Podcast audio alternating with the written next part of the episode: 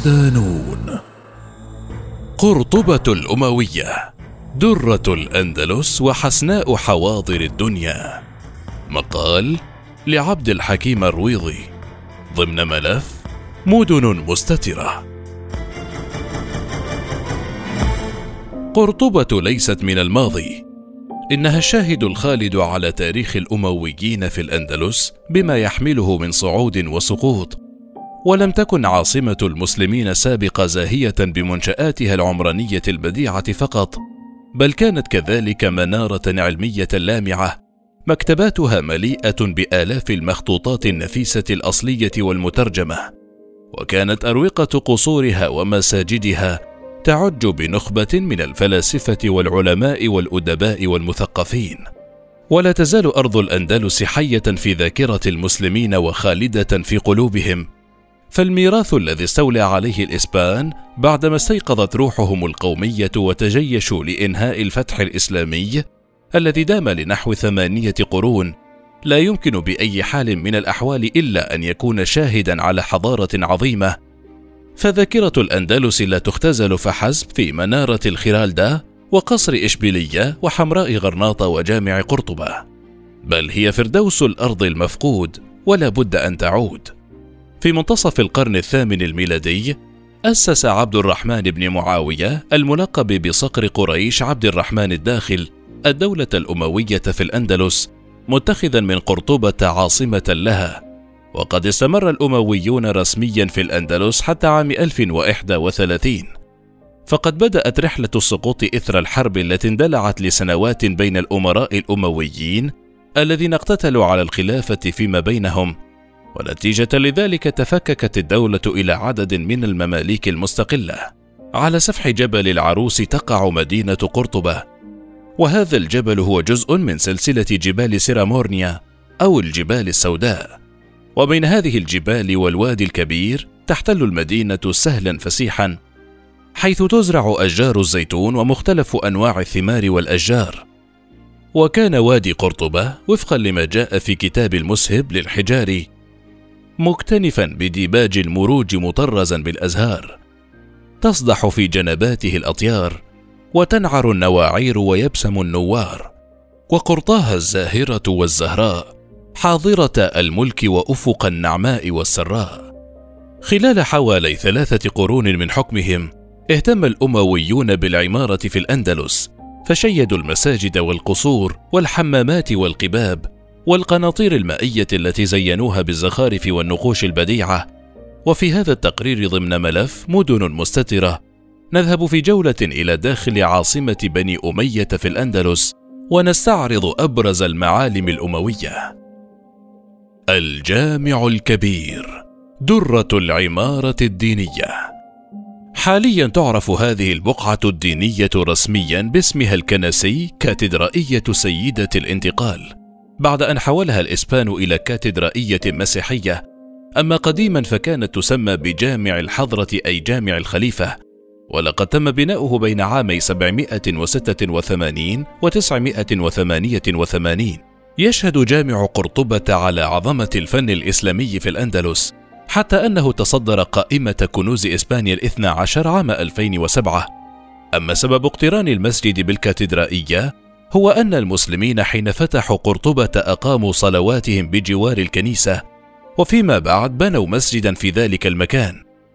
وبعدما ضاق عليهم المسجد مع زيادة عدد المسلمين، اشترى صقر قريش من النصارى شطر الكنيسة مقابل مئة ألف دينار، وكانت مساحته آنذاك أربعة آلاف وثمانمائة وخمسة وسبعين مترا مربعا، فأسس عليه الجامع وبنى أسواره خلال عام واحد.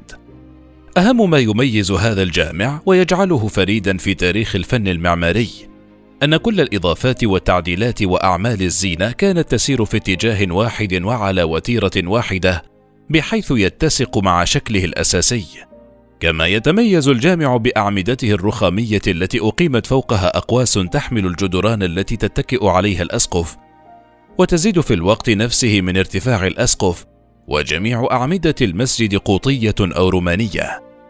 استغلها بناة المسجد من الكنائس الخربة وأعادوا استخدامها في المسجد الجامع.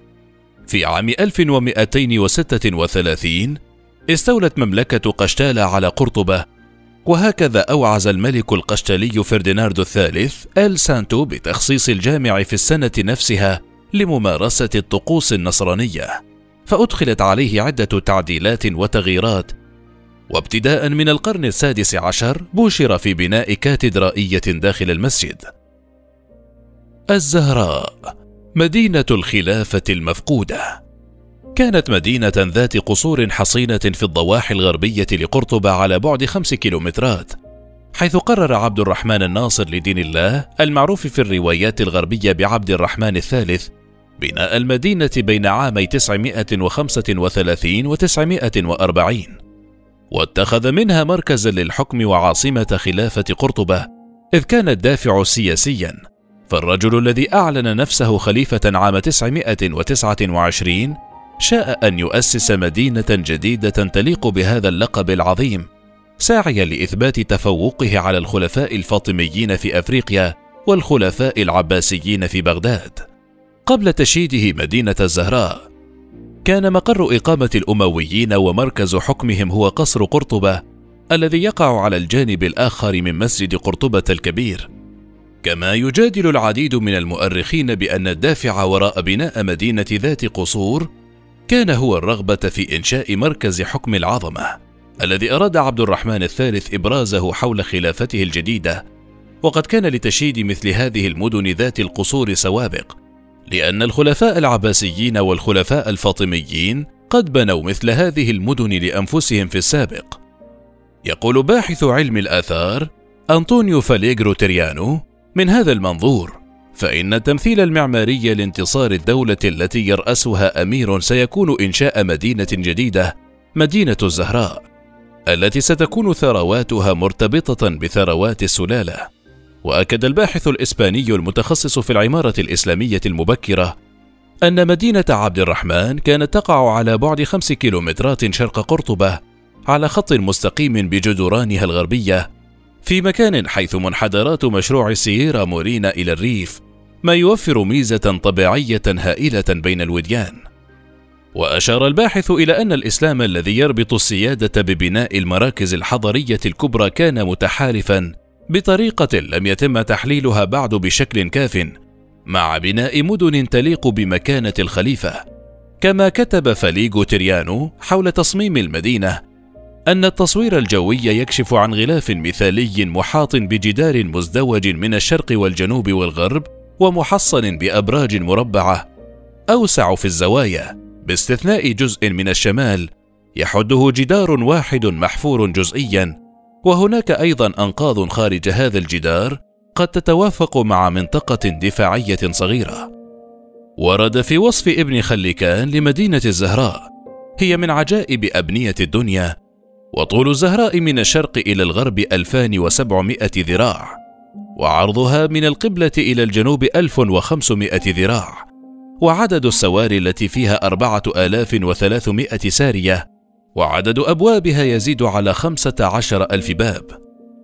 ويروي ابن خلكان بحسب ما أورده عنه المقري في نفح الطيب أن أمير المؤمنين الناصر كان يقسم جباية البلاد إلى ثلاث ثلث للجند وثلث مدخر وثلث ينفقه على عمارة الزهراء وكانت جباية الأندلس خمسة ملايين دينار فاصل أربعة.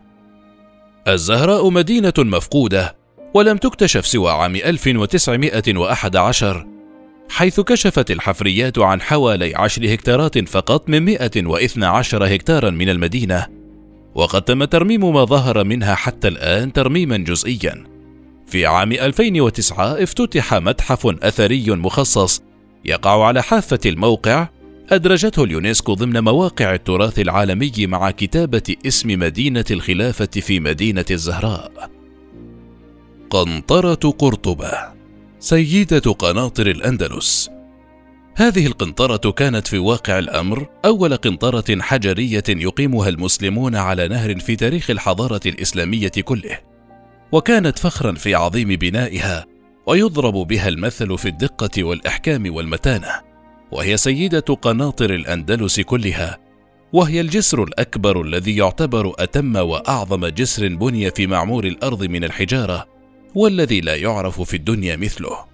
يبلغ طول القنطرة المشيدة على نهر الوادي الكبير 400 متر تقريبا وعرضها 40 مترا وارتفاعها 30 مترا. وقد عرفت أيضا باسم قنطرة الدهر. أما الآن فهي تسمى ببوينتي رومانو أو الجسر الروماني وكان بناؤها قد تم في عهد سمح بن مالك الخولاني خامس ولاة الأندلس من قبل الدولة الأموية. بأمر من عمر بن عبد العزيز ثامن الخلفاء الأمويين في المدينة المنورة. وكان ذلك في عشرينيات القرن الثامن الميلادي وشيدها بنو أمية بعد ذلك وحسنوها. قيل إن القنطرة من بنيان الأعاجم قبل دخول العرب بنحو قرنين إلا أن أعمدتها سقطت بفعل الزمان ومحيت أعاليها فلم يتبق منها سوى أساسها.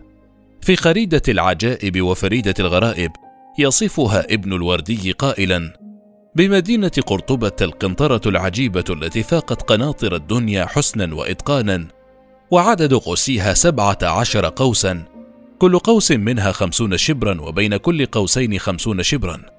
ومحاسن هذه المدينة أعظم من أن يحيط بها واصف. جدد المنصور بن أبي عامر مستشار الخلافة الأموية في الأندلس بناء قنطرة قرطبة وأعاد بناءها عام 939 واستغرق ذلك عاما ونصف عام وأنفق لذلك 140 ألف دينار. وفي عام 2006 تم ترميم قنطرة قرطبة وقد تم إقفال الجسر وإنهاء حركة المرور لمدة سنتين لأعمال الصيانة حتى تم الانتهاء من الترميم في التاسع من يناير كانون الثاني 2008 قصر قرطبة مقر سلطة الأمويين ومحاكم التفتيش. بعدما فر عبد الرحمن الداخل إلى شبه الجزيرة الإيبيرية إثر سقوط الأمويين على يد الخلافة العباسية أسس هناك الإمارة الأموية المستقلة في قرطبة واتخذ من هذا القصر القوطي مقرا لحكمه وكانت مسؤولية المسلمين إعادة بناء هذا القصر وتوسعته ليشمل أجنحة كبيرة ذات ممرات وحدائق كما ضم مكتبة عظيمة في الغرب واستخدموا طواحين مائية لرفع الماء من نهر الوادي الكبير وري الحدائق الشاسعة حوله. في عام 1236 سقطت قرطبة المسلمة أثناء حروب المسلمين والصليبيين في الأندلس وبعد ذلك بعامين بدأ ملك قشتال ألفونسو الحادي عشر ببناء الجزء الموجود على هيئته الحالية على جزء من الحصن القديم كما اقتطع أجزاء من هذا القصر الذي تركه المسلمون وتم منحه للأساقفة والنبلاء ومع ذلك لا يزال القصر يحفظ صبغته الإسلامية رغم محاولات التدجين التي حاول المسيحيون إضفاءها على القصر. منذ عام 1482 إلى غاية ثلاثة قرون لاحقة، استخدم الإسبان القصر كواحد من مقرات محاكم التفتيش، وحولوا معظمه إلى غرف للاستجواب والتعذيب، كما استخدموه مركزا لحملاتهم على حكام غرناطة بني نصر، آخر مماليك المسلمين في شبه الجزيرة الإيبيرية.